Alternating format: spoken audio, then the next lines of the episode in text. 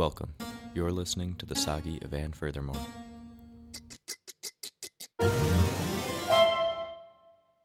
I haven't been writing about my sessions with Dr. Banana because, because again, I'm embarrassed. It's mostly me shouting and the like. I am unhappy about all of it, everything. Everything is terrible. It's like the worst of me and the worst of every relationship I've been in. Even when I know he is right, I just can't seem to stop going off and throwing the table lamps through the window two at a time. It's like I resent that he's right. Like I don't want him to be right. I want to be the right one, the smart and mature one. I feel badly about it. It reminds me of that famous poem by T.S. Eliot called The Slug Song of Banana Haddock, with the line, I should have been a pair of table lamps being thrown across the room through silent windows. Remember? I love that poem. I wonder if I am those lamps. Even my montage is falling apart. I'm doing everything Greybeard told me, and I'm following the court order. I can't hold myself in contempt, so I'm blaming Greybeard and Dr. B. How convenient. And so that's pretty good. I told Greybeard about all the crap that is coming up while I prepare for my trial. He asked me to describe it, and so I'll just make a list of the things I told him old boot, rusted out cans, seaweed, a sunken ship with no treasure, dead fish, bottles with notes in them, a fishing net with a sea turtle shell in it. Did he get out just in time? Neptune's three pronged spear, seagulls picking at some dead crabs, the lost city of Atlantis, which is kind of cool but also annoying, and a plastic yellow pail. Dr. Greybeard said, That's perfect. You are receding from your shore. You're a tsunami. I said, Oh, well, in that case, does that explain why my nights are sleepless and filled with worries? My Bikram toga sessions are mostly spent in shame based stretching poses, and I am neglecting my simplest day to day responsibilities? Dr. Greybeard said, Yes, exactly. Your body is ridding itself of its doubts and fears. You're detoxing. I said, Wow, well, it sure sucks. Dr. Greybeard said, The suckier the better. This is your Garden of Gethsemane. Are you bleeding from every pore? I said, No. He said, I knew that. I just wanted to say it. Anyways, that's why you're a tsunami instead of a savior. You are separating your bad from your good, saving your good for the trial, and seeing your bad while you train. Your bad won't go away. I promise you can have it all back after the montage. But to be your best, you have to feel your worst in advance. Your mind and body can't sustain it. It knows at some level you are not that bad. It will ask you, What's with all the bad? And you will say to your bad self, It's fine, don't worry. Our good is already on trial. Living in the future, getting stronger and stronger. Be patient, bad self. You will be proud when you see your greatness all at once, without you, strong and calm. You are swinging your mood swing, manipulating your nature, pulling your swing so far into the negative and holding it there, holding, holding, until trial day, when you will release your stored energy and ride into that courtroom on the laws of kinetics, your wall of water, tidal wave, and whelm them with your brilliance. That's where your goodness lives within the parallel universe in a courtroom at a trial that has already happened weeks from now. If you surge while you are practicing, open your eyes tight and see the hall, the jury, the smiles on their faces, the flow, the fabulous and free. That is the only place you can express your joy, your light, and your love of life.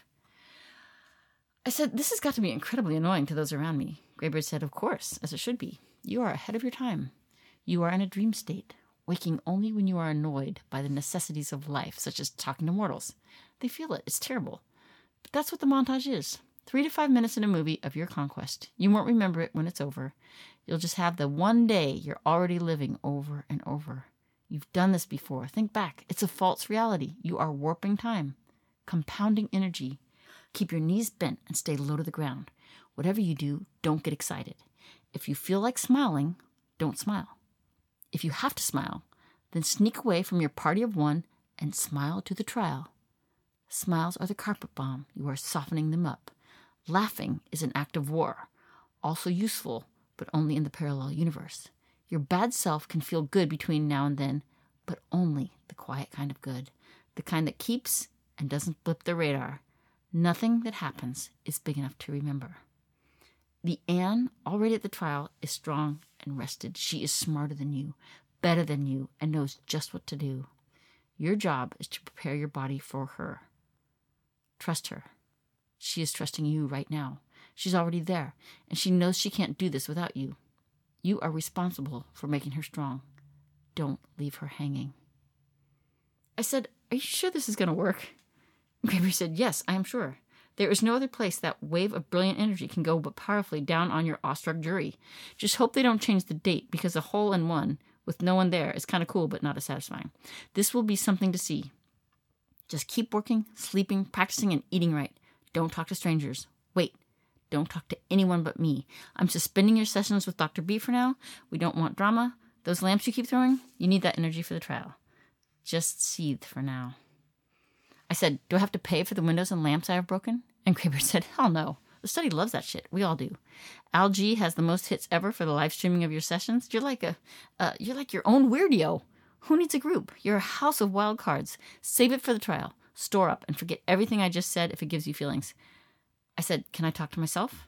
And Greybeard said, Can you not? I didn't know that was an option. I said, I can try.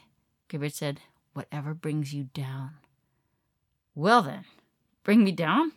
I can do that. A poem for feeling bad. M is for the mom I wish you'd let me be. O is for the opposite of where I want to be. T is for the times I miss you when you're here. H is for the hell you raise, then disappear. E, you cross the existential crisis line. R is for your rights Miranda must define. Here's another poem for feeling worse. I know a lot of soccer moms who drive their minivans with children to their practices for sports events and bands. And when the anthem finally plays, her juniors on the stand, her kids in tears will tell you how their mother lent a hand. She bandaged up my boo boos. She came to every game. I could hear her special woohoos catapulting me to fame. Well, sure, I drive a big blue van, in case you want to know. Or paddy wagon. Sure, whatevs. It's all part of the show. I too have kids who race and run all over, high and low. My courtside seat for trials lets me watch them go, go, go. They specialize in racket sports. Okay, well, racketeering. And in our courts, we don't say game. We call our match a hearing. Appealing in their uniforms, the parents' eyes are tearing. They serve, return, it's called the circuit. Courts have them appearing. My kids prefer grass over asphalt or clay. They get urine tested to keep doping at bay. Everyone tells me they will have their day, and at the end of their sentence they'll say, Every swing, every play, she was there for it all, every backhanded, out of bounds lob. And in the quiet on the courts, when the judge made the call, I could hear my mom's own special sob. Here's a short one Girl, I get it and you're sure as hell gonna. The Furthermore Sagi is created, written, and performed by Ann Ellsworth, and produced and edited by Jonah Sharp. That's me. Thanks for listening, and tune in next week.